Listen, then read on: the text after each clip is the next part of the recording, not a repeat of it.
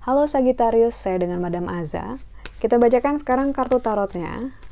Yang pertama adalah tentang karir ya. Kartu yang keluar adalah The Star. Minggu ini sebenarnya adalah minggu yang cukup bagus untuk memulai satu hal baru, satu hal yang berbeda, atau mengambil kesempatan yang memang kamu tunggu-tunggu gitu, karena kartu The Star ini menunjukkan harapan, kesempatan, opportunity. Jadi kalau misalnya ada yang ingin kamu lakukan, kamu upayakan atau kamu selesaikan, lakukanlah. Minggu ini semesta sedang memberikan lampu hijau lebih lama buat kamu lewat. Untuk percintaannya Sagittarius, kartu yang keluar adalah The Devil. Harus berhati-hati karena The Devil ini kamu suatu hal yang sudah bisa kamu lihat dari kemarin-kemarin ya, energi negatif, karena arti kartu The Devil adalah sesuai dengan nama kartu The Devil-nya.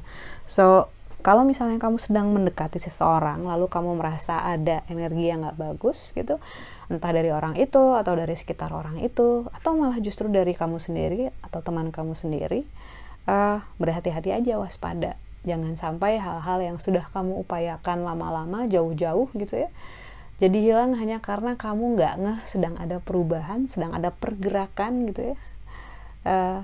Jadi lebih waspada, lebih sensitif, lebih perhatian terhadap pasangan ataupun calon pasangan juga.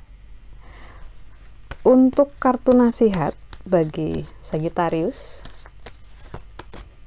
kartu yang keluar adalah Justice. Ini menunjukkan keadilan.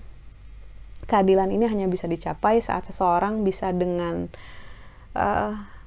kepala dingin dan juga wawasan yang luas mengetahui apa yang sebenarnya sedang terjadi.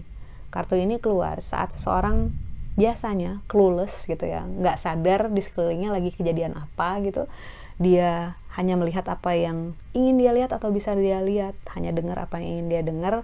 Akibatnya nggak relevan dengan situasi yang dia hadapi sekarang. Jadi penyelesaian masalahnya juga terbatas dan tidak memberikan hal yang paling baik buat kamu.